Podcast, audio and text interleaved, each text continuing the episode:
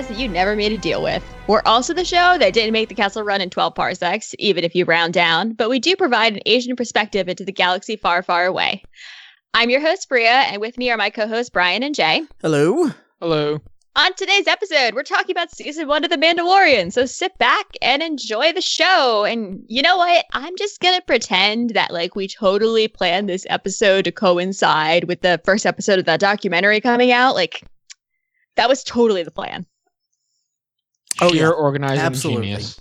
Yep. I did this on purpose. We weren't scheduled to talk about the show in February. No, not at all. That, no.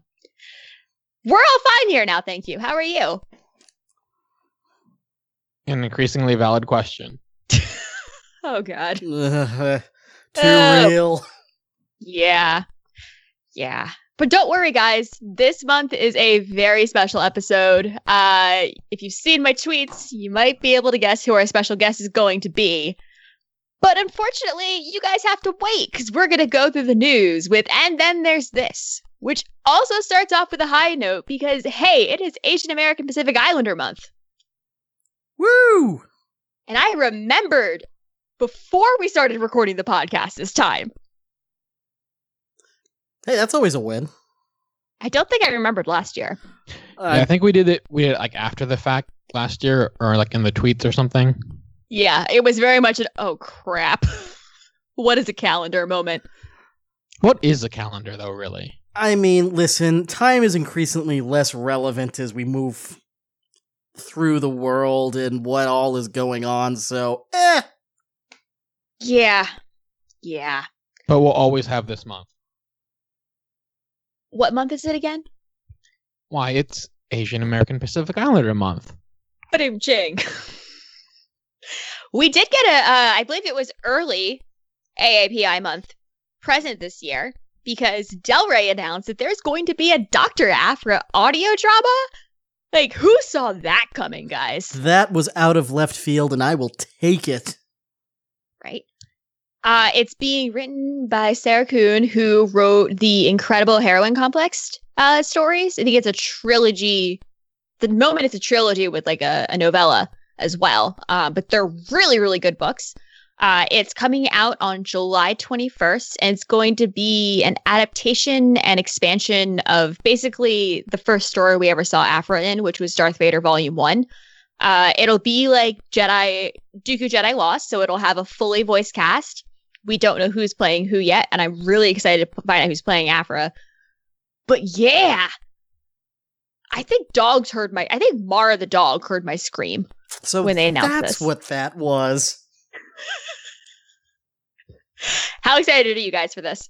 I'm I'm pumped. Um Aphra it, I don't have a whole bunch of comics on my pull list. Uh well, my Comixology pull list because I'm nowhere near a local comic shop, but uh, Aphra's one of them, and I am super, super, super excited for the uh, for this audio drama. It was really funny because, like, literally the day before, I swear the day before they announced this audio drama, I was telling one of my non Star Wars friends that, hey, you know, there's this character who's a space archaeologist called Aphra. She's like a total, like, comic original character. And they made her, like, her own spin off series about her and how amazing that was. And, and, my friend who who doesn't follow Star Wars was like, "Wow, I can't believe they made a whole comic series about a, a non-film character like that." And then literally the next day they announced an audio drama, which is like next level. It's incredible just how much Aphra is, how much love Aphra is getting. That's some pretty good synergy going on right there. It's actually almost as good as the synergy I had with posting an Aphra costume picture to Twitter that morning. Oh yeah, literally the same day. I had no idea. Like, I just want to reiterate this. I had no clue whatsoever. Uh, my photographer just gave me the picture back a couple days before, and I was like, "This looks cool," and then surprise, Great timing. right? Um. So yeah, so I'm. I really, I, I trust Del Rey to do this, but also I'm just gonna state for the record, I really hope they cast an Asian woman to voice Aphra, for obvious reasons. Mm-hmm. Agreed. Yep. Yeah. Uh, let's see. In further Aphra news, uh, we were supposed to get the first issue back at the beginning of April, but then, you know, there's a pandemic going on. So comics kind of got put on hold for a little bit and they'll be resuming for Marvel on May 27th. But as a special May the 4th present, they actually released the digital on Comixology and other digital retailers yesterday. So you can now read the new Dr. Aphra number one. It's I am going to have to do that because I did not realize they released it early. that's uh, sitting in my Surprise! Comixology portfolio waiting for me. I've not had a chance to read it yet today, but I am very much looking forward to it. It was the very first thing I did this morning because I feel like I got so caught up in everything else May the 4th yesterday that I was like, I'm going to, I'm going to save it for tomorrow, give it the full attention it deserves. Um, I will say that if you haven't read any Aphra comics yet and you're looking for a good jumping on point, this is a pretty solid one.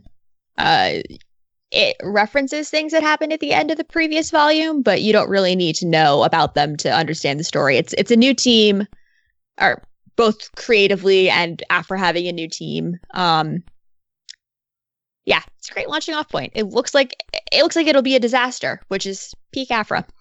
If if it was going to be anything other than a disaster, I'd be disappointed. um, switching gears from Star Wars, uh, Netflix is apparently on a we like Asians in our television spree. Uh, the movie, the half of it came out, which we talked about last time. Did you guys get a chance to watch it yet? I saw half of it, Jay, It is and I, I promise I didn't do it on purpose for the pun, although I may have kind of done it on purpose for the pun. Jay, I'll watch the other half after we finish recording.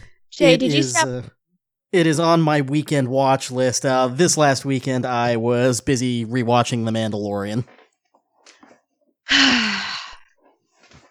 but you guys are actually going to watch it this time, right? Yes, Oh, yeah, Okay. no, I, I'm literally going to finish it as soon as we're done. Okay. I was making sure, Jay, you didn't do that thing where like you stop watching it because you're worried it'll end sad. I mean, I did actually pause at some point when it got stressful. I'm like, nope. Like, I literally had a little brain in my head saying, keep watching. And I'm like, fine, I'll keep watching. I swear that actually happened. yes. Ah, it's a really, really cute movie, and I love that like the tagline they're using for it is that uh, not every love story is, or not not every love story is a romance, because I think that's really important for people to realize. Um, it's it the movie is it's queer. It shows off male female friendships, and I feel like they just reached into my head and pulled out the movie that I so desperately wanted. Yeah, the friendships part, and then especially it starts with the with the with the Plato reference. I mean, who who can resist that? they're just speaking to you, aren't they, Jay? Yes, they are. But you guys will have to let me know what you think about it. Uh, that's the homework for June. Oh wait, we have other homework for June. Anyways, not the point. Um, Netflix also released a show called Never Have I Ever. Um, this one's actually a TV show. It's from Mindy Kaling. Um, and it's described as after a horrible year, Debbie wants to change her social status, but friends, family, and feelings would not make it easy on her. I've only seen one of the trailers briefly, but it looks super cute. Have you guys seen anything about it? I have Um, not, although I'm curious about it now from the description. Yeah, I, I hadn't caught it yet, uh, so I will be sure to catch that uh, after we're done recording here. ConchiCast, we add to your media watch lists every single episode. Every time, without fail. Yep. And sometimes Uh, we actually watch them.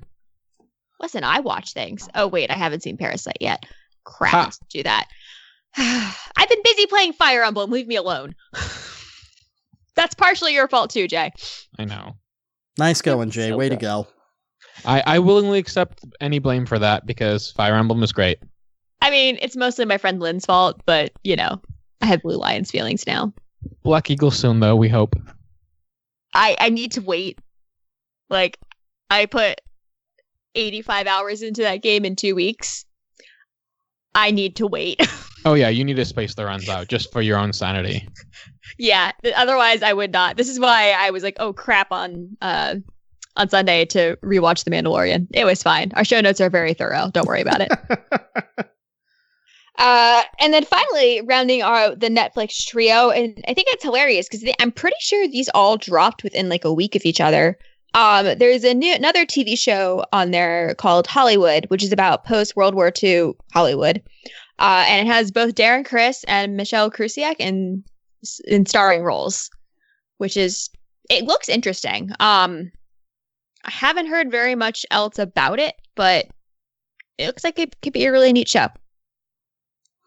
Plus, it's always nice to see Darren Criss like actually playing a character who is half Asian and not just racially ambiguous.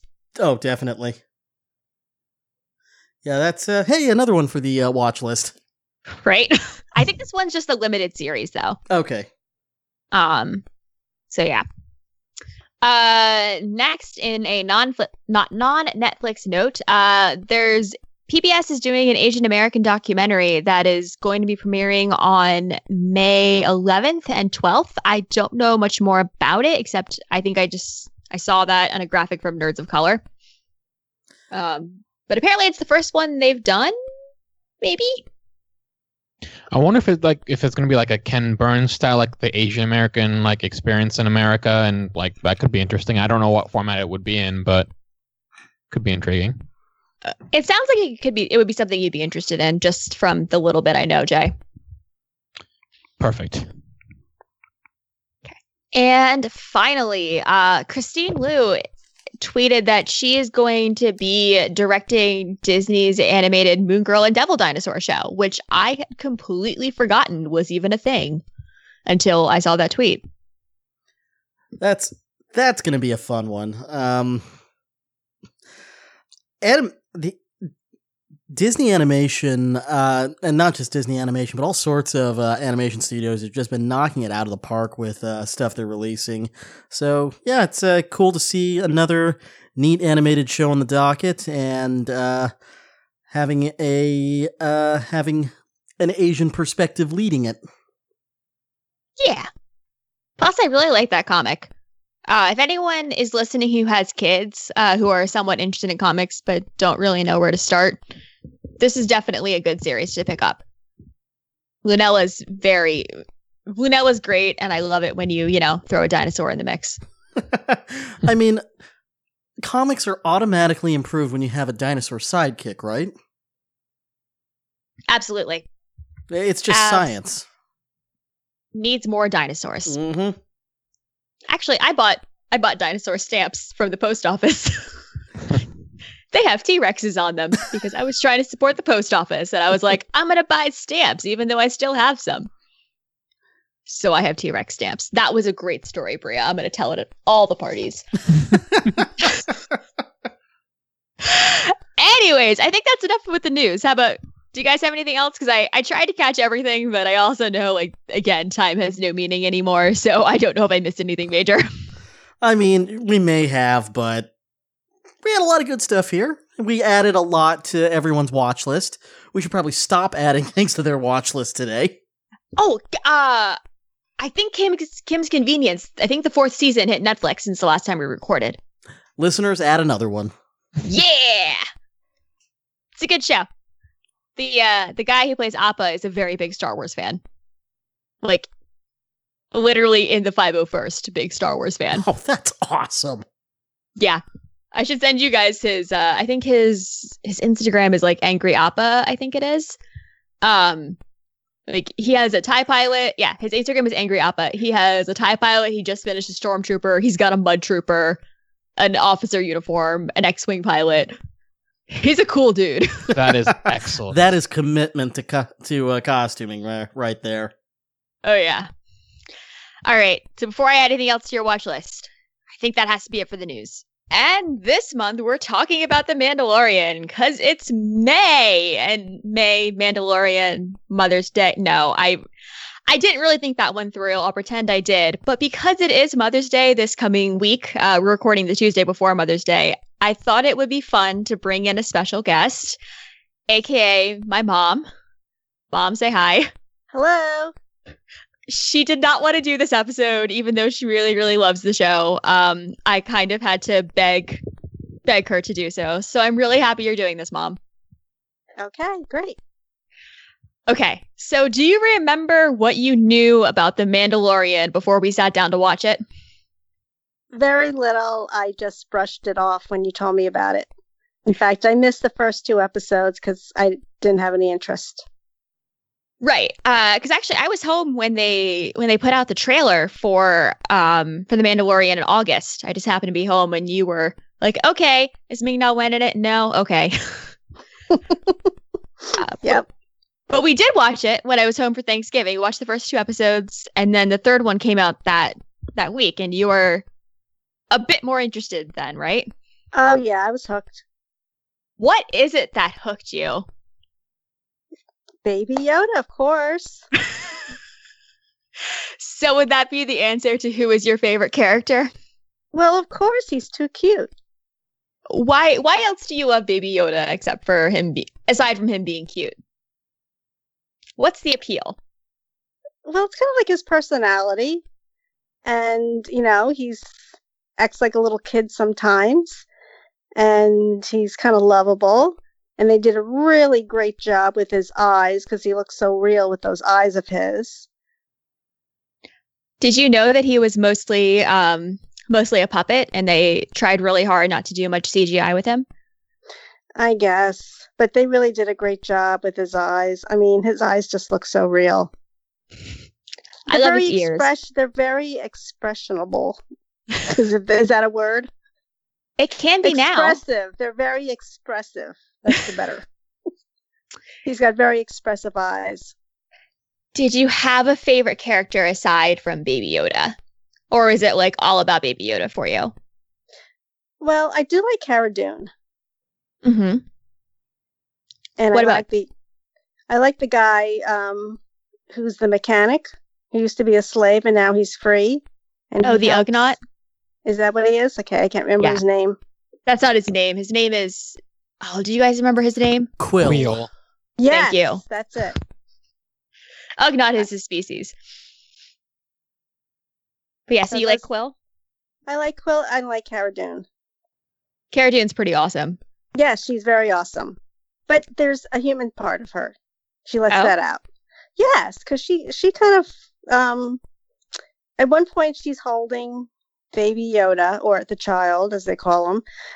At one point she's holding him, so she's not totally um what would be the word unlovable?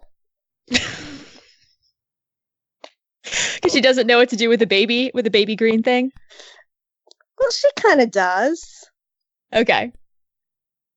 Um, what about episodes? Did you have a favorite episode out of the eight that we watched? Um not really. I do have a least favorite. What is your least favorite episode? the one when they're on the prison ship with all those um he has to break out the guy Uh huh. making a deal he has to break that guy out and they're on that prison ship too many too many weird creatures and they were really mean i don't like mean things Okay, so you didn't like the prison episode. Um, hated it in fact I, I watched the whole thing again and that's the only episode i didn't want to watch again Have you watched it since we had to go through the whole thing right before, right after Christmas? You watched it again? yeah Oh, wow. yeah except for except for the prison episode You really don't have a favorite episode? Mm, no. I mean, some I liked better than others. Like which one? The one when they're well, the one that where they're trying to escape after he's after he steals him back, steals the child back. After Mando Mhm. steals the child back, and he's trying to escape, and all the other bounty hunters are ganging up on him, and he finally gets saved by the other um, Mandalorians. That was a little tense. oh, that was episode three. Um, yeah. Deborah Chow directed that episode. Actually, maybe my, my favorite episode is when they're I don't remember the name of the planets where they started and they go to the they go to the village and Cara Dune is with them. Oh, that's and they save four. the village. They save the mm-hmm. village. That was really sweet because you see you see the child, he's playing with the other children and they're acting like children. That's actually my favorite episode.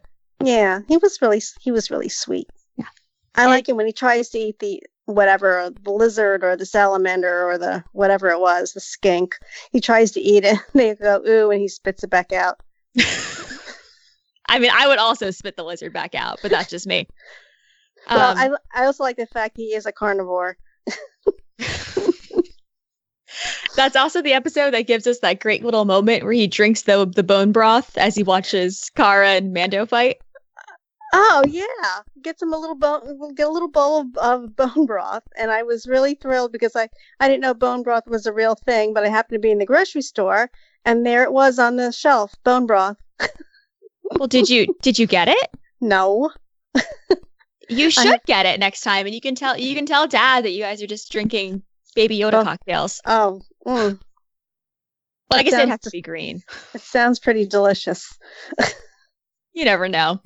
Okay, All right. Uh, so I know you're not good with character names and all, but Fennec Shand. So she was Ming Na Wen's character in episode five, the Asian bounty hunter. Do you remember her?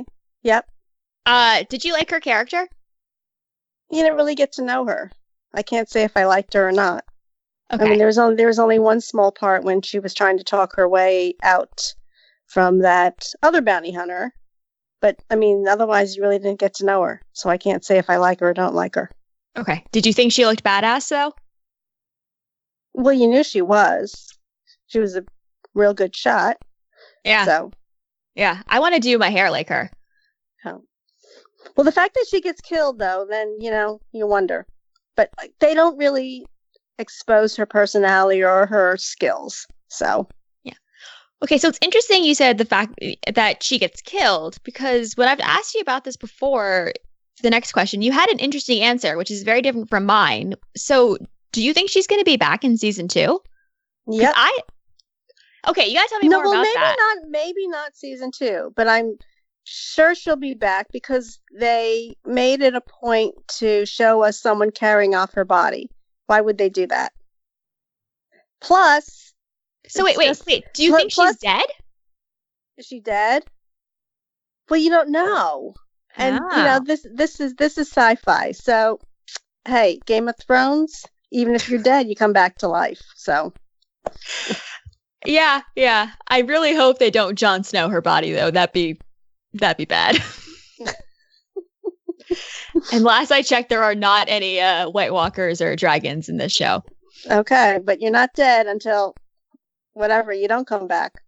Well, you're more optimistic than I am. Um, so you're someone. So you've seen all the movies, right? The Star Wars movies, yes. Yeah. Yeah. Uh, you would you say that because you know you're my mom, you know, you know, like some a decent amount about Star Wars for someone who's not like in the fandom. I don't know. Okay. Let me ask this a different way then. Uh, Okay. As someone who does not live and breathe Star Wars with every fiber of their being, like I do, did you have, did you find it easy to understand what was going on in The Mandalorian? Um, to did you find it easy to like get into the show, or did you have a whole bunch of questions that I had to answer for you, or that you weren't really sure about? Like, Was it easy to get into? Mhm. Yes, very much. Did I understand everything? I probably did understand everything. Um, majorly would be the time. okay. You know, are we before or after? Did you have a guess as to whether it was as to which one of those it was? It really wasn't important. Okay. It didn't matter. Didn't matter to you as a viewer. No. Okay. I mean, a big a big part of the plot line is how things are happening after the Empire's demise, but carry on. Um what about what were other things you that you weren't clear about? Um, well, some of the characters, um, like the like the Empire Mm-hmm. people. I didn't know who all of them were. And it was very disturbing when he comes back to life at, on the last episode. See? You think he's dead and he's not. Comes back. Um, so I don't really who know comes who they back? are. Um, the I think you told me he, who was the white. Um, Oh, Moff Gideon? yeah. The dark oh with the dark saber.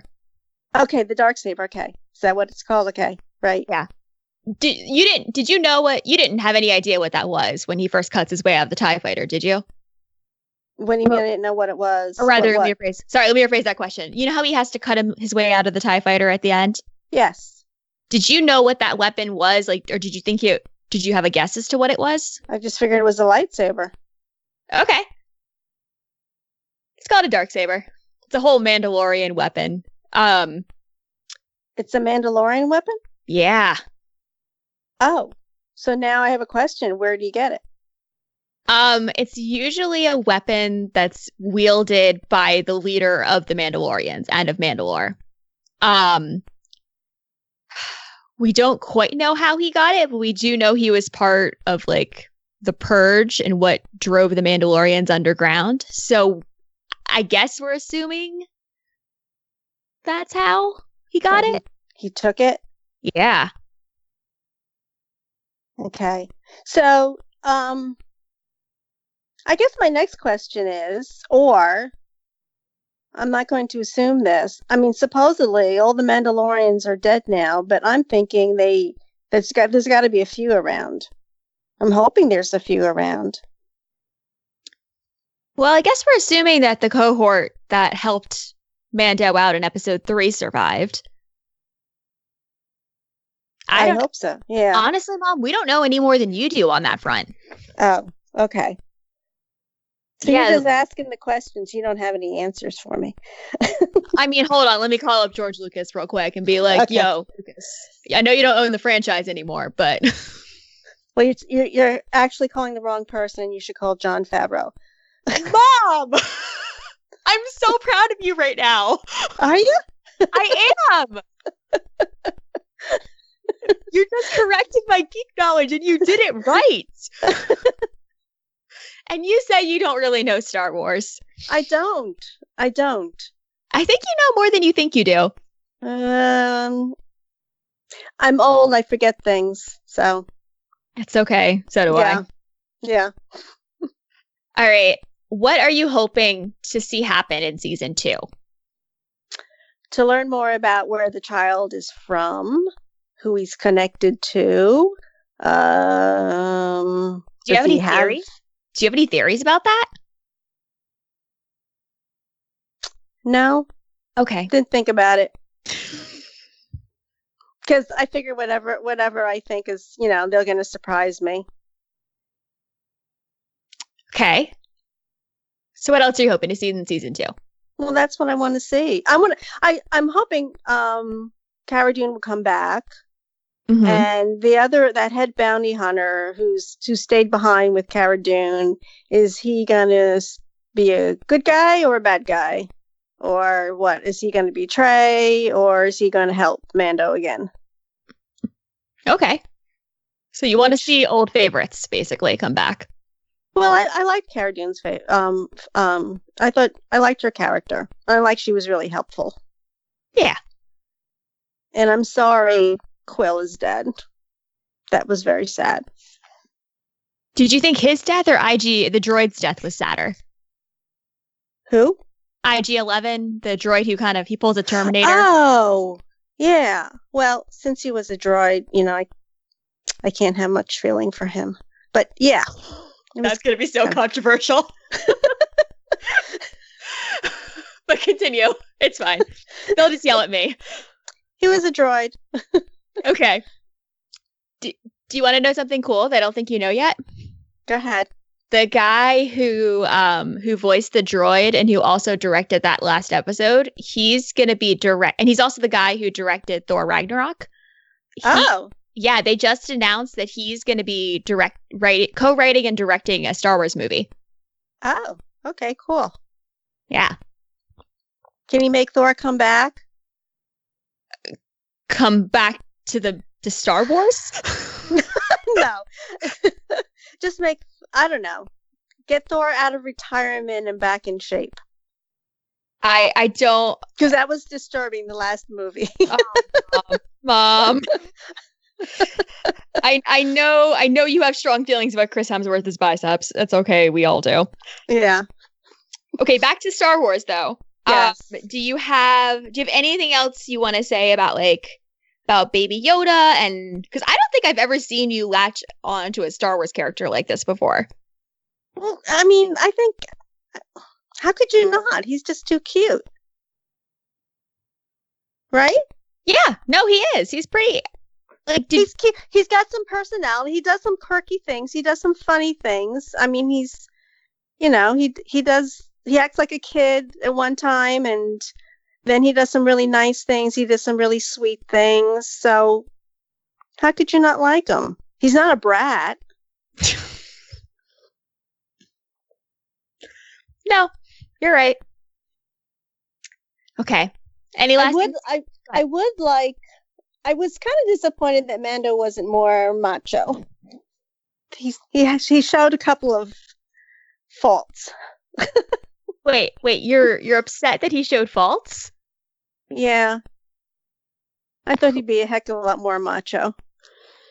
No, I need you to expand on this more because I'm confused. Well, he wasn't cute. when he took his helmet off, it was it was a terrible disappointment when he took his helmet off. Pedro Pascal is an attractive man, and he had just been beaten to hell. What did you expect? Well, not in that setting. Oh, mom. Not in that setting. Oh, this is how we get in Um, trouble. And then you want to say, you know, put your helmet back on. He did. He did put his helmet back on. Yes, he did. He did. He had to follow the rules. Oh, mom. And then um, there were a couple of times when he just wasn't tough enough, and I'm thinking, oh, he's going to get beat because he's not the wonderful warrior that he should be. Doesn't that make it interesting though when your heroes don't always win? Oh no, I, I like being on the winning side. Sorry. Jay, does that ring true with you? Being on the winning side? I mean, I try to be. With Doesn't the always work out that way. yeah, I don't like I don't like I don't like sitting on the losing side. It's not as much fun. This is why you betrayed the Red Sox and started cheering for the Yankees, isn't it? No, Mm-hmm. well, you know the red the, you can't cheer for the Red Sox because you you don't know who's playing anymore. That's baseball, mom. Yeah. okay. Any last thoughts about Baby Yoda before I let you go? Because I know you want to do other things with your night. Um, I can't wait for season two. Coming this fall at some point. I know. Hope, hopefully they'll make it come faster. But I will tell Lucasfilm to get on that. okay, All right. Thanks for doing this, mom. no problem. Bye. Nice to meet you guys. See yeah, ya. thanks for coming on. So yeah, guys, that's my mom. Um hopefully you enjoyed what she had to say about the Mandalorian. Uh clearly she really really loves Baby Yoda. I'm just gonna say this is the most delightful episode of the Kanji Cast we will ever ever record. That was definitely my favorite segment in a very, very, very, very long time. So uh since you guys were both in Disney with me, you know when I picked up that the Spirit jersey with Baby Yoda on it? Yes. That was for her. Aww. It wasn't for me. It was for her. Aw. I think I would have been murdered if I had come home and not gotten her something Baby Yoda. Uh, I I mean, right? Like you're you're you're there if you don't bring back um, Baby Yoda for your from your pilgrimage for your mother. That you'd be the worst child ever. I know. And then she, I'm actually I'm pretty sure there was a choice between baby saving Baby Yoda and saving me. I think she might save Baby Yoda, which like valid. I would also save the child. Mm-hmm. I mean, he can do that magic hand thing, so you know. I was just wa- re I was rewatching the last episode last night, and when like what's his face does a hey do the magic hand thing, I just laugh so hard every single time. Oh God, so good. Especially when he waves back. Yeah. but we're getting ahead of ourselves. Uh, so now we're going to do a little bit more of a deep dive into the into season one. So, what were your guys' initial impressions and or your overall feelings about season one of the show? So I'm gonna say I almost bounced off the show after the first episode. Um, I wasn't all that enamored with how it was kind of paced and edited, and um, the Baby Yoda reveal at the end elicited more of a "Are you kidding me?" reaction than "Oh, Baby Yoda." That didn't come till episode two. Um, it the show definitely grew on me and grew on me quickly, with the exception of a couple hiccups along the way. Um, I was expecting a show that was going to be a Boba Fett XP pew pew kill gritty death show and got something else instead entirely instead, which I really enjoyed. Yeah, I was pretty much on the same page. Like when the show was first announced, I, I thought, oh great, another Mandalorian thing. And and particularly like I thought it would be like a gritty 90s Boba Fett style Mandalorian thing, which was not even as interesting as the you know the Mandalorian stuff we got with Rebels, right? With Sabine and everything. So I my expectations were really low, and the first episode didn't do much to dispel that. I was on the same page about Baby Yoda. Like I didn't I didn't get into Baby Yoda until Baby Yoda was baby like in the following episodes, but I gave it a chance, especially because we had the Werner Herzog Imperial. So I thought, you know, I'll, I'll keep watching for that, and then the show ended up winning me over. Yeah, I think I was, for the most part, I think I felt initially somewhat more positive. Uh, or no, you know what? I was actually mostly on the same page with you guys. Uh, I remember when we saw the preview footage at Celebration that I was completely blown away. Uh, it looked incredible. I was, I was so on board. Um, now that said, the show had to work a little harder once it started airing which I don't know if that has more to do with my expectations or like how the show was marketed to us. It just the pacing kind of threw me a bit. Um Like did you really need three travel montages in the first episode? Uh, no. But uh that's a directing thing.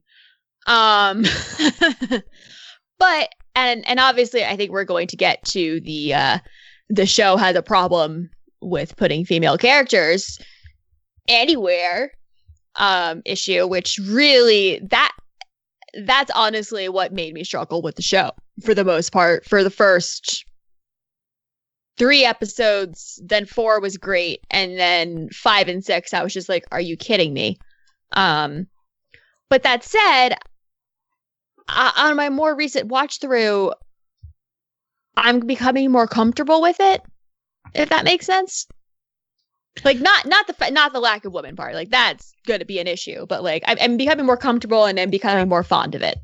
Well i wonder if it's also like a, a, a reason of the week to week thing right? Because like if no female characters are speaking except for the armor in the first three episodes and we have to wait a week between episodes like that just builds up and builds up with at least you know with rewatching you can get past that a lot quicker because then you get to number four which was awesome.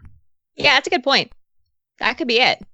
Especially because I was getting yelled at on Twitter for that. Yeah. Um, yeah, that was a fun couple weeks.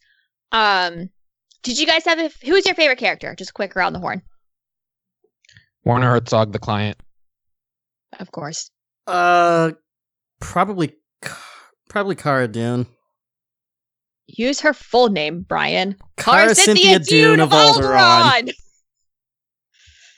I lost my crap at that part in that in that episode. Oh my god. Oh, and I like I I think I was with my family and I couldn't sh- I couldn't like yell as much as I wanted to. You know, Cara was my favorite character as well. Um favorite episode. Uh, I have to uh, agree with you and your mom on uh, episode four. That is just fantastic start to finish episode, and it's the one that showed like the most character just like people and humanity and like I, I really dig that episode. Yeah it's episode four for me as well. Uh, it was i think the best character study and the best paced of all of them. Yeah.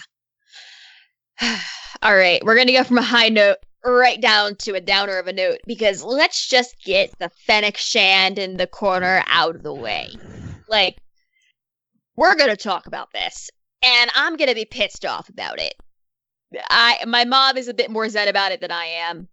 Um because and she has a good point. Like, you know, you don't see that the body is dead and it is science fiction. Somehow Sheev has returned. um this is the world we live in now.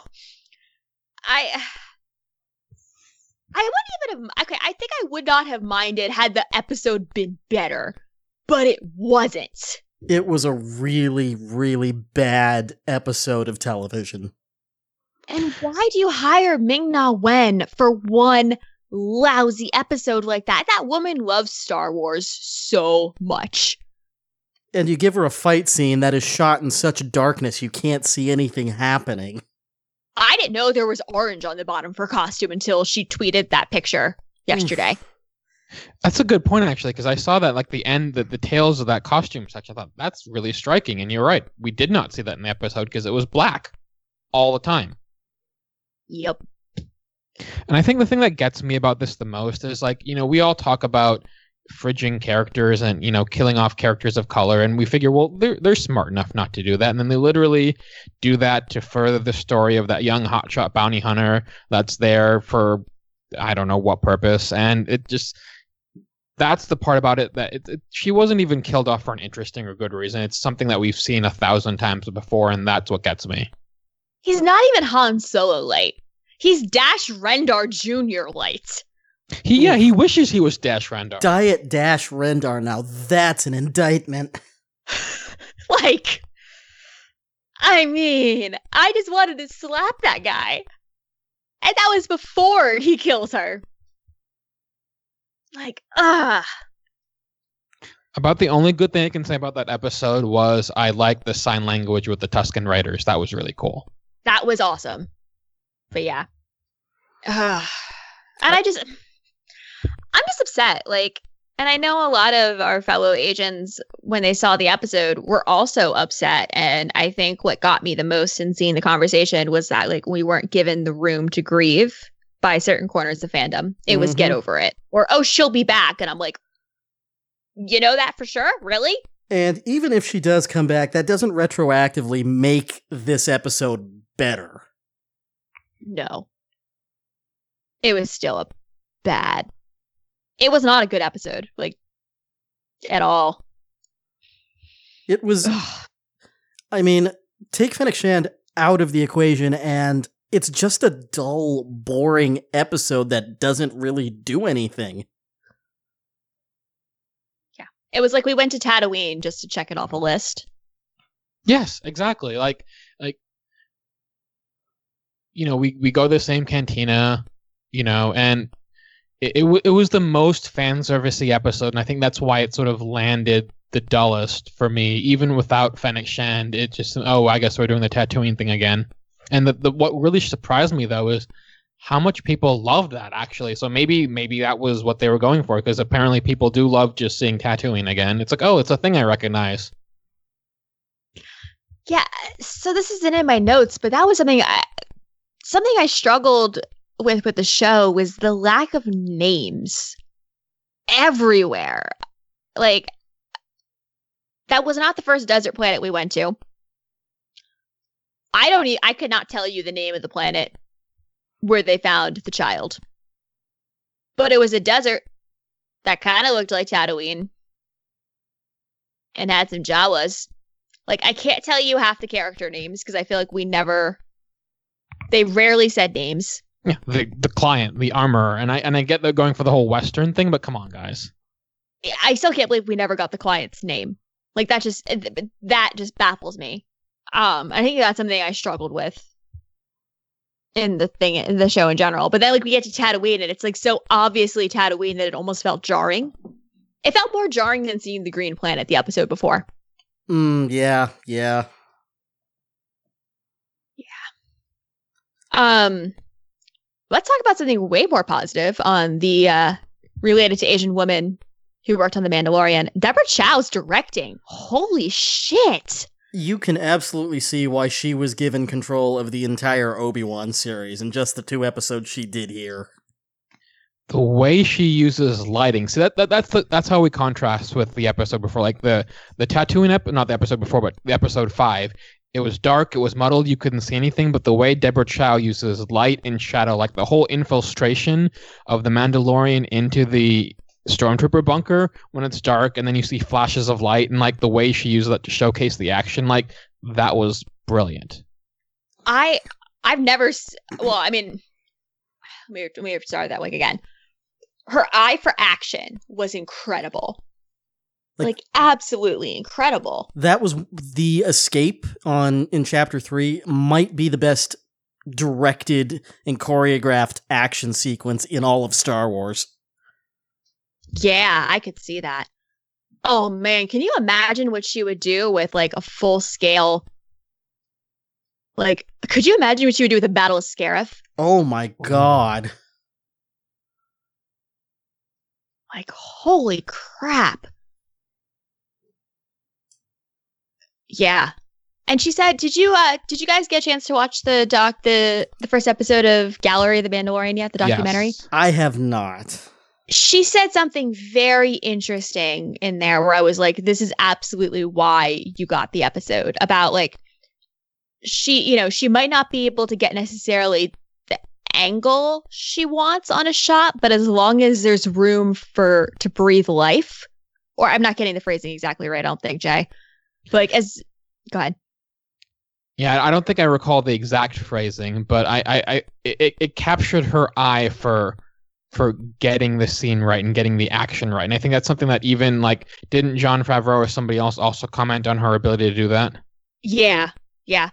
And I think one of I think um Gina made a comment about how efficient she was. She it was like you have 6 hours, we're going to use all of those 6 hours. Um for just how she ra- she ran her set. But man, oh, I'm so glad she's getting Kenobi like and I, it's it's awesome to me seeing how like they've given how these directors from The Mandalorian are going on to do more Star Wars stuff. One other comment she made that I really loved in the documentary was that so they described that each of the directors involved is a Star Wars fan, but Deborah Chow specifically said like how she's a fan of genre and that she wants to work on shows that she wants to see herself, and that's it, it is a really great perspective that she's making the kind of thing she loves. That's that's fantastic. Yeah. Yeah. So I guess we're gonna double back a moment, but Deborah Chow's directing is definitely something that worked. Um generally speaking, what are other things that you guys think really worked for the show?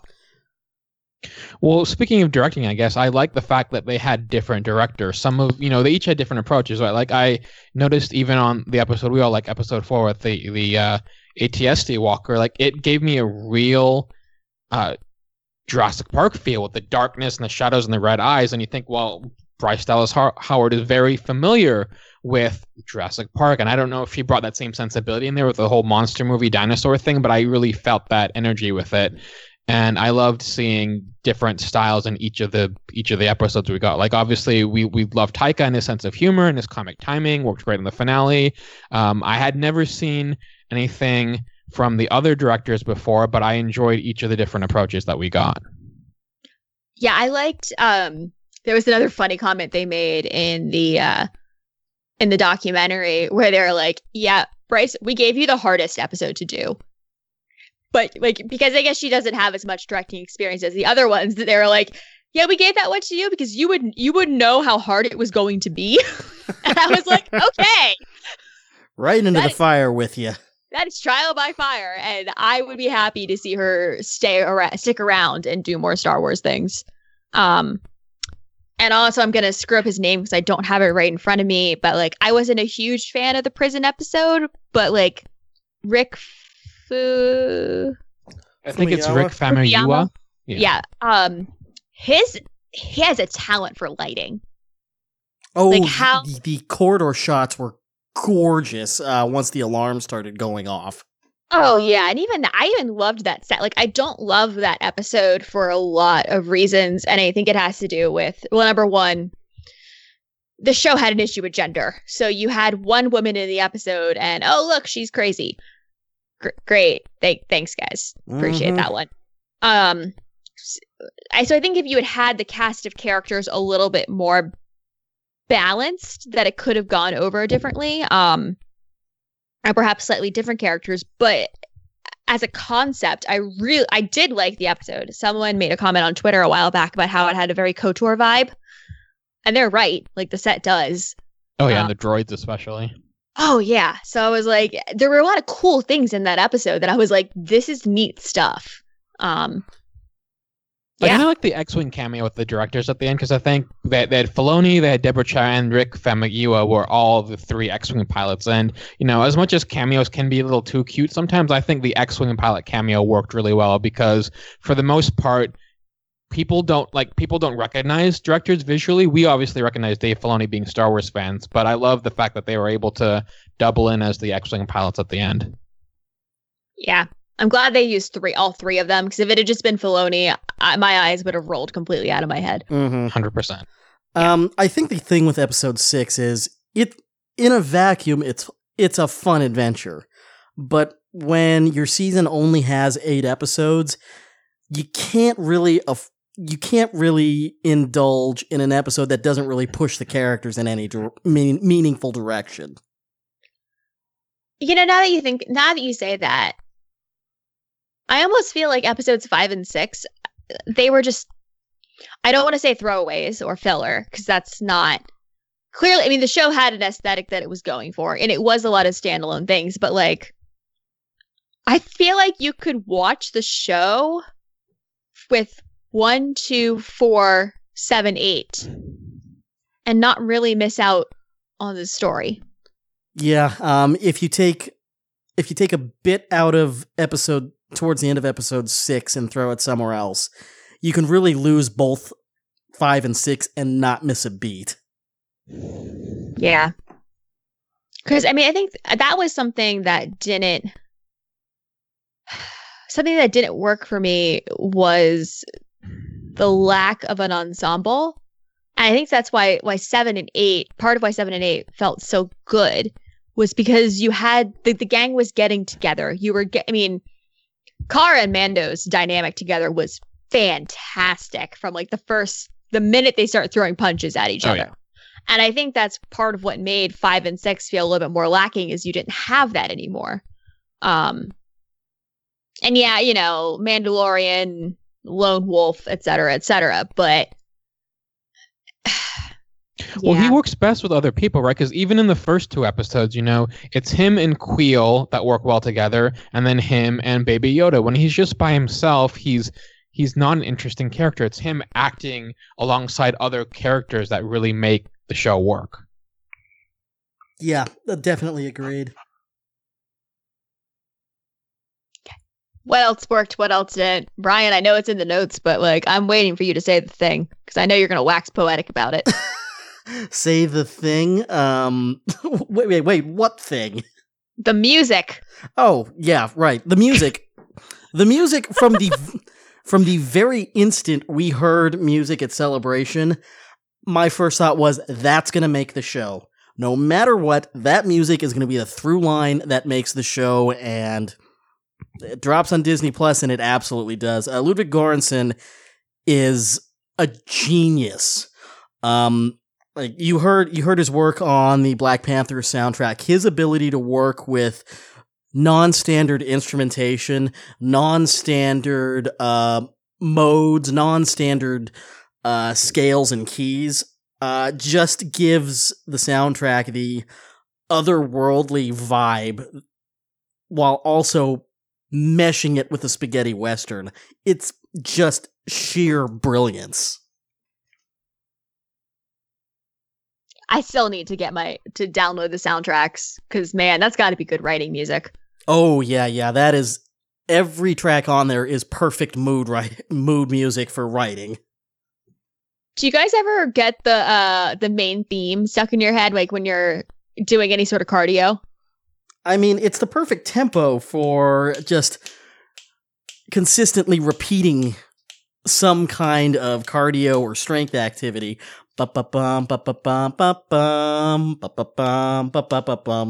Just have a nice get in get in the pocket there and just exercise.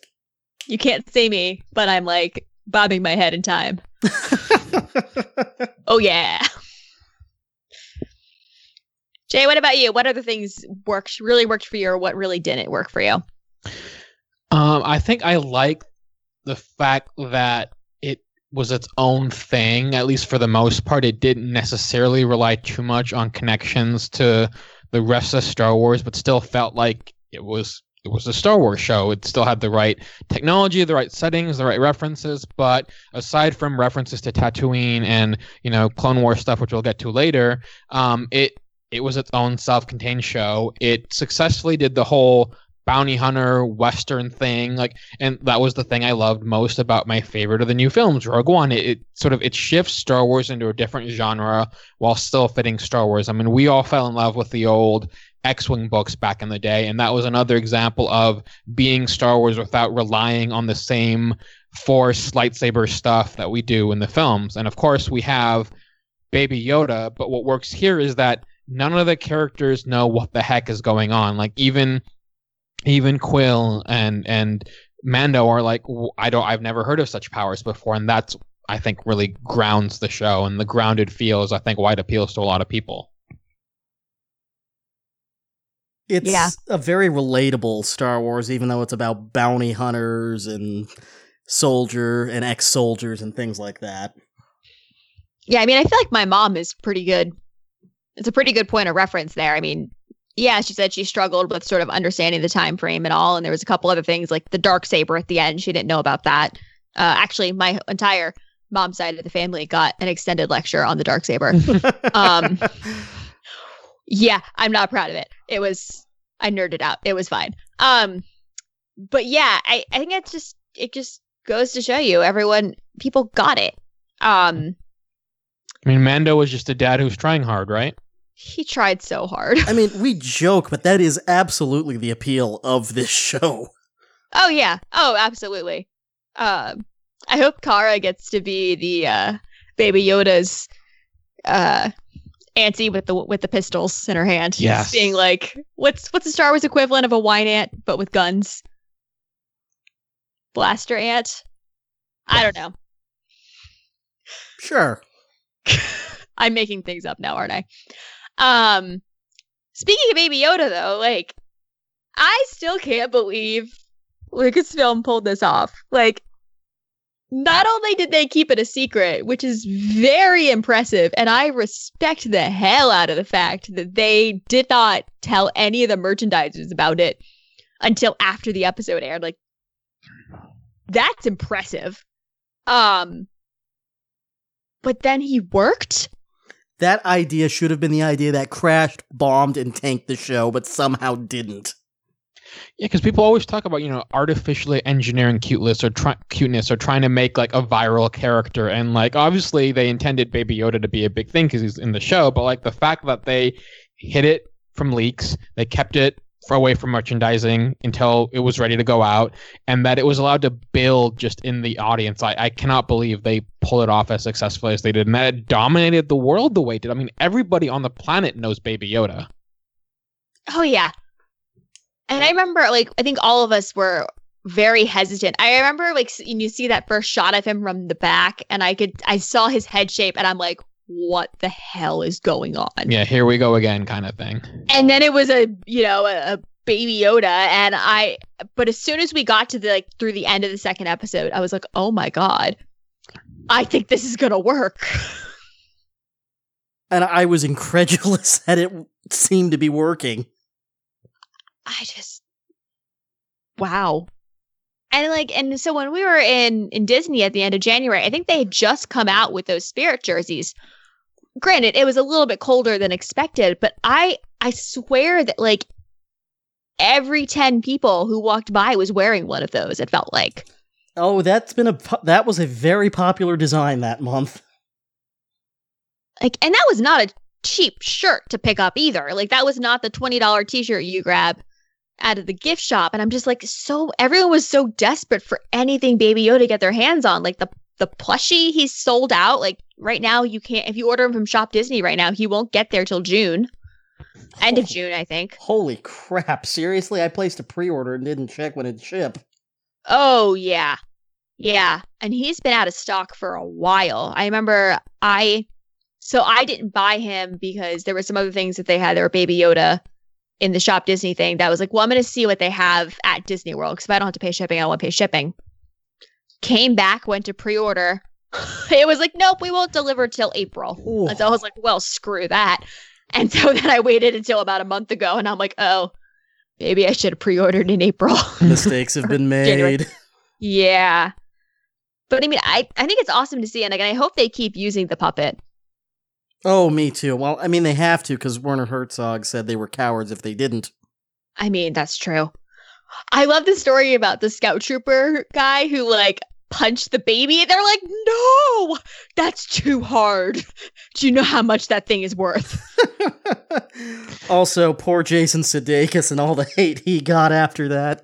Yeah, I love how it was like what was it like his improv theater group or something like literally put out a tweet saying we don't do we do not enjoy we do not endorse punching Baby Yoda. oh, that's great. um, one of my good friends, uh, he was a scout trooper for the 501st, and we were all we were at a con together the first weekend in January, and the number of people who walked by him and were just like shook their head and were like, "Baby puncher." it was amazing. do you guys have uh have theories about who or what Baby Yoda is? Like, do you guys think he's actually 50 years old? Do you think he's been in like suspended animation? Is he a clone? that is actually one I'm trying not to speculate much on. Um, I really want to see where it goes and not kind of pin any theories on it. I'm kind of hoping we don't get too many answers because, like, you know, Yoda's species has always been a mystery, and like Baby Yoda has been like what the only the the fourth, right? Because we we you know we got Yaddle, and then we got um uh, the one in Kotor, um Master Vandar. So it's just like we haven't gotten many of Yoda's species, and I would just prefer to. You know, I know fandom likes answers, but I would just prefer them that they not answer it. And I, as far as I'm concerned, he's exactly what he appears: a 50 year old baby of a very long lived species. I do kind of hope he's been in suspended animation for a little bit because 50 years is a very long time to still be that tiny, even for a species that's 900 years old. Yeah. But that's as far as I'm allowing myself to speculate. Um, I guess we'll find out what happens in season two. Uh, which leads us to, s- which actually that kind of tied into a question that Scott asked us is, um, do you think we'll find out in season two what the remnant wants Baby Yoda and whether or not he's a clone of Yoda or just a member of the, of the same species?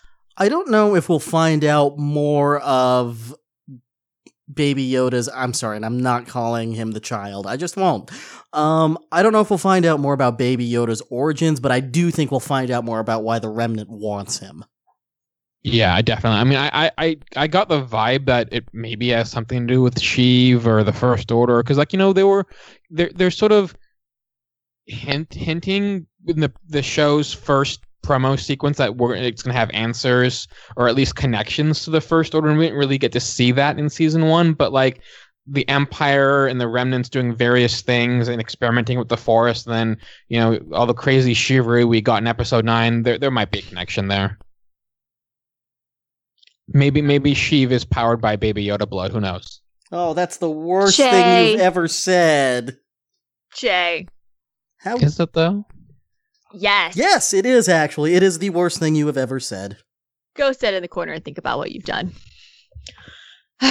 Speaking of season two, though, uh, I'm just my notes literally say hopes and dreams, opinions on rumors, uh, and then apparently this was a popular topic of conversation from our listeners because Odie asked, "How do you want Fennec to come back in season two?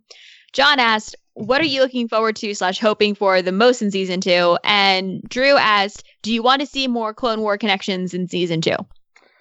Uh, in order, how do I want Fennec to come back? I want her to come back pissed off and ready to kick someone or something's ass. Um, what am I looking forward to and hoping for most in season two? I I can't wait to see Cara Dune again.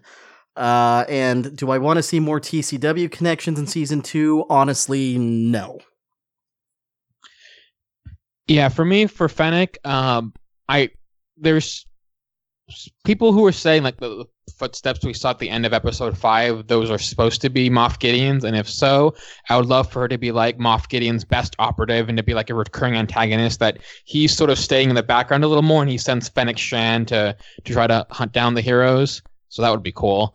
Um, in terms of what I'm hoping for, since Moff Gideon's a Moff, I'm sure he has a fancy outfit somewhere. So they're going to have a fancy ball at Moff Gideon's palace, and Mandalorian has to infiltrate it for some reason. It's a whole elaborate costume heist. That would be great. That sounds about right. costume heists are always fun. Always. Are they though? And more Clone Wars connections? No, not really. But I wouldn't mind seeing a certain Mandalorian from another animated show so, uh, show up because she'd actually be period relevant, and also she's a Mandalorian, and we love Sabine. Yeah, sounds about right. Um, for Fennec, I mean that's okay. That's that's one of the rumors that's going around is that Ming-Na Wen will be back in season two. Uh, and like we touched on before, I I would obviously love to see more of her, more of her, but also you're gonna have to have a really damn good reason for why she's not dead. Um, because that body, her body wasn't moving. She wasn't breathing. Like you're gonna have to come up with a damn good reason, and you're she better get to be a total badass. Um, I like Jay's idea about her being one of uh, Moff Gideon's operatives. Um, let's see what's next. What I'm looking forward to, hoping for the most in season two. I hope it's gonna be more of an ensemble cast. Like I know we sort of split the band up afterwards, but like we talked about before, I I think the show is at its strongest when you have when Mando has someone to play off of. Um, and also it I really, really don't ever want them to do a romance between Mando and Cara. Please let Nope. them just be bestie badasses together who will just like punch things. It's Please. great. Mando Um, and Cara are the two besties who get into bar fights together. Exactly. And then oh uh, um Omera, I hope she comes back. Oh yes. That would be great. Um and if anyone's going to be in a romance with a Mandalorian, it should be her.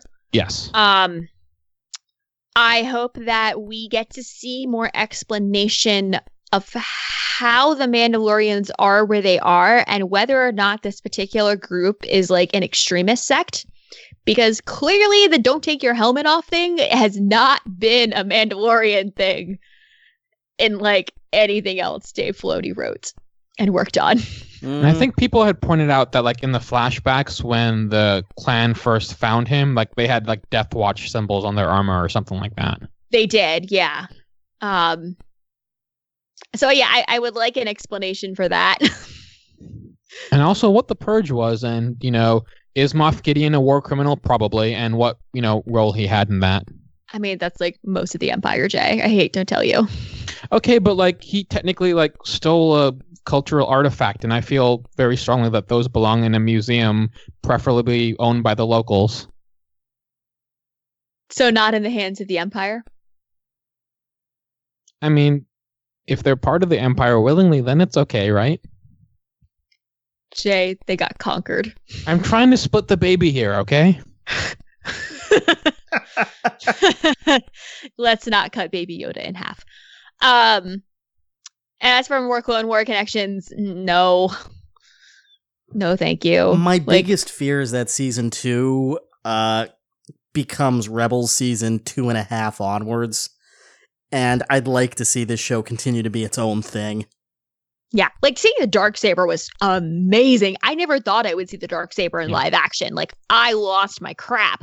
Um, but I think there's a way to explain that without having to dive too deep. Um, Well, the And cool I- thing about it is like, uh, uh, and as your mom demonstrated, like you didn't need to know what it was to know that it was, hey, he's using a lightsaber. That's strange for him to have that, and like the show appeals very well to people who are not super immersed in Star Wars, and too many Clone Wars connections, I think, will ruin that. I agree completely. Um, what are your guys' opinions about the rumors going around about the show? Let's just. Someone's got to say it. I'm extremely wary about using Ahsoka Tano in this, and I am wildly against casting Rosario Dawson as Ahsoka. And you can go Google, uh, you can go Google and find out um, why she's an ex- she would be an extraordinarily p- problematic person to cast. And look, like I like Ahsoka as a character. Like I, I've, I've grown to really appreciate what she means for people, and just appreciate how she's grown as a character and the and the importance she has for the Star Wars like franchise and fandom as a whole. But like this show needs to stand on its own two merits. It already has, and putting Ahsoka into it would overshadow the main cast of the show, just like she kind of did in Rebels. And even though Twilight of the Apprentice might be my favorite episode in the whole show. Like Ahsoka's had her time to shine. She's had her own stories. Um, she doesn't need to be in everything. Yeah. Dave Filoni, don't use Ahsoka in something for once in your life challenge.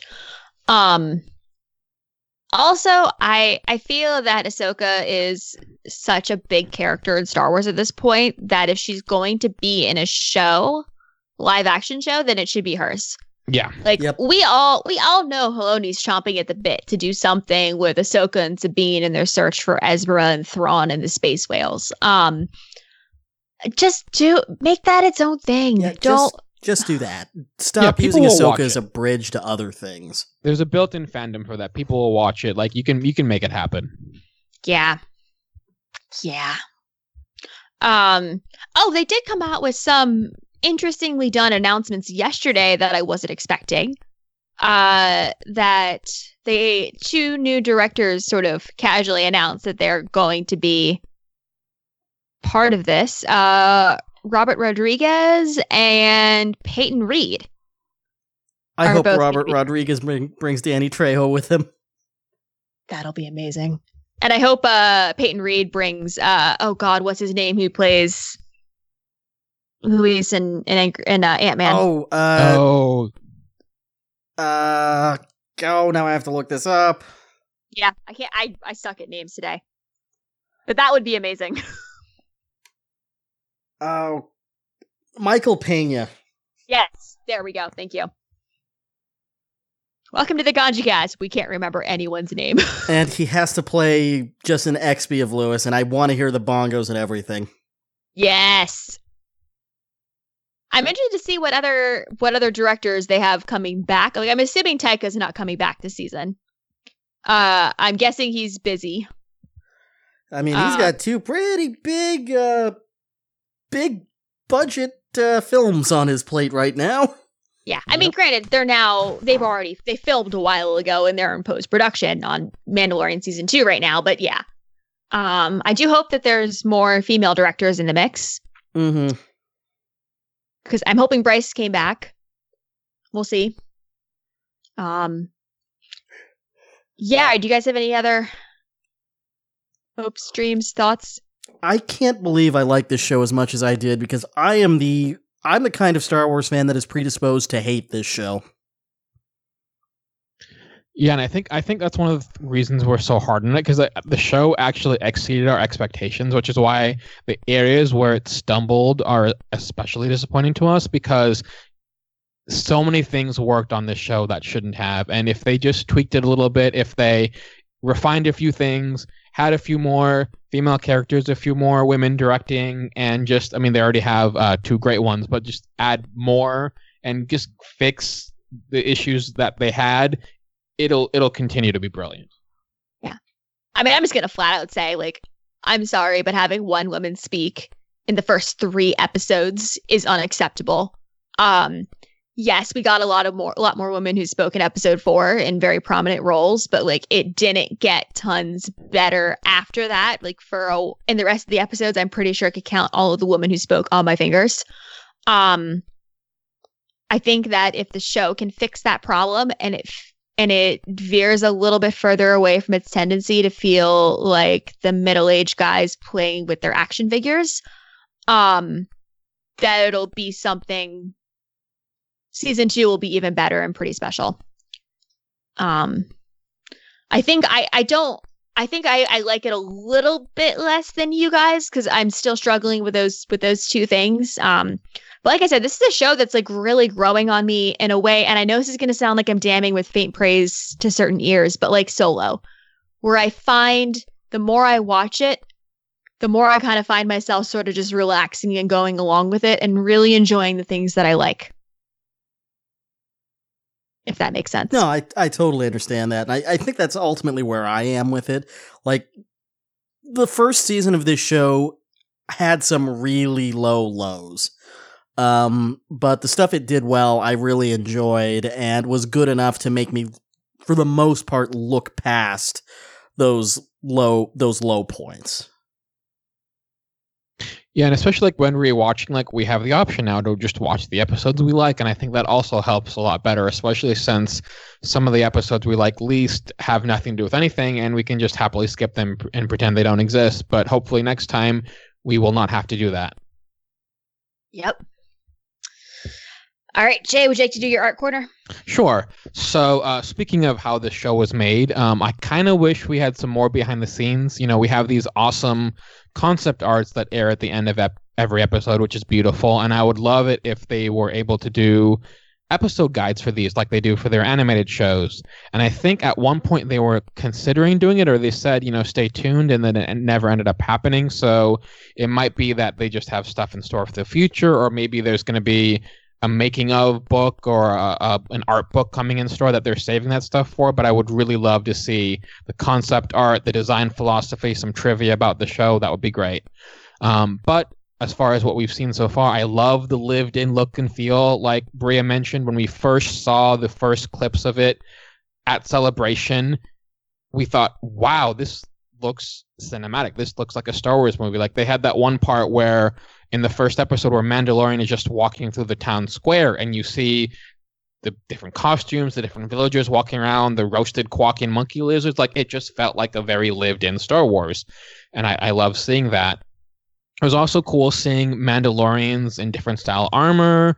They were a bit um bit close to the EU actually, old style Mandalorians that we all loved and remembered from the old times. Um Beskar, seeing that spoken aloud and hearing Werner Herzog of all people say Beskar was phenomenal. And I didn't realize it would be so mirror shiny, but you know, it was just cool to see it. Uh, speaking of Werner Herzog, I love the fact that they showed him as an Imperial officer, but he was like a fancy Imperial officer. Granted, he was kind of like grungy and dirty, but like he had like this shiny medallion and this almost textured looking imperial tunic that was kind of reddish. That was cool. Moff gideon is fantastic with his cape and tie special tie design. And one last little thing. I know i'm kind of rambling for a bit now but um speaking of artifacts and props they showed the new republic logo in this show a couple times. They had it on the guard droids in the prison episode and they also had it on the um, in the other bad episode with the young bounty hunter, he was holding a New Republic credit coin at the beginning of the episode on Tatooine, and both of them had expanded universe style New Republic logos, which was kind of a neat blast to the past to the see to see. I don't know why they didn't use the um, sunburst style that we're used to in canon, but it was still really really cool to see that classic New Republic logo in this show. Nice. Can I tell you the one thing that I think is funny about the stormtroopers? Go for it. That's Rogue One armor, not Return of the Jedi armor. because I'm pretty sure, and I hate that I now know this, but like if you stay in the 501st long enough and hang out with people who care about armor, you learn these things. I'm pretty sure all they have around right now is the Rogue One armor. So, so yeah, Bria, I- what is what is the distinguishing factor between the Rogue One and the Return of the Jedi armor? Uh, so generally speaking, on the back, it's a little bit slimmer. So, like for example, Inferno Squad, their front and back plates are based upon a Rogue One TK. Um, they also do things, and that's actually the difference between that and like a New Hope. Um, Empire Strikes Back switches the blaster to the opposite side than from a New Hope, and then they kind of do like this rounded edge thing for Return of the Jedi it's weird. Um like there there's more differences than just that, but like that's the one that you always sorry can can tell the most. And it's not something that like anyone else is really going to notice or like care about, but yeah. Yeah. yep. That's my random piece of information for you today. uh, Thank the you for your know. contribution to the art corner. Well, you know, I figure I figure you've been carrying it for long enough, and I did make you do it. So, uh, we have two questions left for Tell That to Kanji Cast. The first is from uh, Drew, who asks, "What non-droid death was the saddest, and why was it? Why is it Fennec?" And I'm going to disagree. It is not Fennec. Fennec's death just makes me angry. The saddest death is still, uh, oh god, I forgot his name again. Well, Thank you. Yeah, that's my saddest death. mine is Werner Herzog. Sorry. Typical Jay. Typical Jay. He just had such a great way of phrasing. Like he was just he wasn't even playing a Star Wars character. He was just playing himself inside Star Wars, and that actually kind of really worked for like a, a diehard random Imperial with just old timey lingo. I loved it. Like the, the on my rewatch, the line that I just loved because it's so Werner Herzog was him uh saying to Greef when he brought the Mando in, "Can I offer you a libation to celebrate the closure of our shared narrative?" Brilliant. Just brilliant. Like I want to know if he wrote that himself. Maybe he was just ad libbing. That's just how he talks. I I could totally see that be an ad lib, and and writer director's like, mm, t- that's it. I'm just always fond of. I would like to see the baby. They would like to see the baby. We will I'm- be quiet. We will not wake it. In fact, I'm pretty sure we used that multiple times when we were in Disney World with Owen. oh, oh yes. just see the baby. And then his Oh. extended monologue on how the galaxy was better off under the Empire just war- warmed its way straight into my heart. Yeah. of course. Also, I'm realizing I never really talked about Moff Gideon, but like, holy crap! Like, first of all, what an entrance, and then like that's almost saying Vader level. everyone's name in history. Just and he's so competent. I love Giancarlo Esposito. I like he was amazing in Breaking Bad, and he I've been so excited for him ever since they like listed him in the cast. Like that cape was excellent. He was a competent badass, and when he cut his way out of the Tie Fighter, I just like, oh my god, I'm just sleeping, just leave me here to die. It's fine. Uh, yeah. Sorry. Uh, final question comes from Nancy. What is the way? A well-made old-fashioned. The Tao, which literally means the way. Why are both of you like this? I am what I am. Take it up with Lao Tzu. This is the way. This is the way. All right. Any last comments on the Mandalorian? um, I've had fun doing two podcasts on this in the last three in the last three days. Okay, we I picked the topic first. You did, you did. In fairness, you did. We were going to talk about both Mandalorian and The Last Jedi on TSR, but then we went on about the Mando so much we just did a Mando show. Jay. Uh, can't think of any last thoughts. Okay. Then I guess we're done talking about the Mandalorian. Um, and I also I really hope you guys liked the uh the segment with my mom. If you've gotten this far and you did like it and you would like to say nice things to her to pass along, you can tweet them at me or send them to me in the Patreon. But only say nice things to send to her because she like texted me after we hung up that c- part of the call with her and was like, "Did it sound okay? Hopefully they didn't hate it." So be nice to my mom or else." It was so good. I, I'm I'm serious. That's my favorite thing we've so ever done. I'm just I'm saying to our viewers. I know you guys already said nice things, which I told her you said she was delightful. Um so anyways, uh that wraps it up for this month. Uh don't forget if you have any questions for us to answer on a future episode, like to chime in and or tell my mother she's awesome, please do. You can tweet them to us via the Tosche Station account. The nice things to my mom can come directly to me.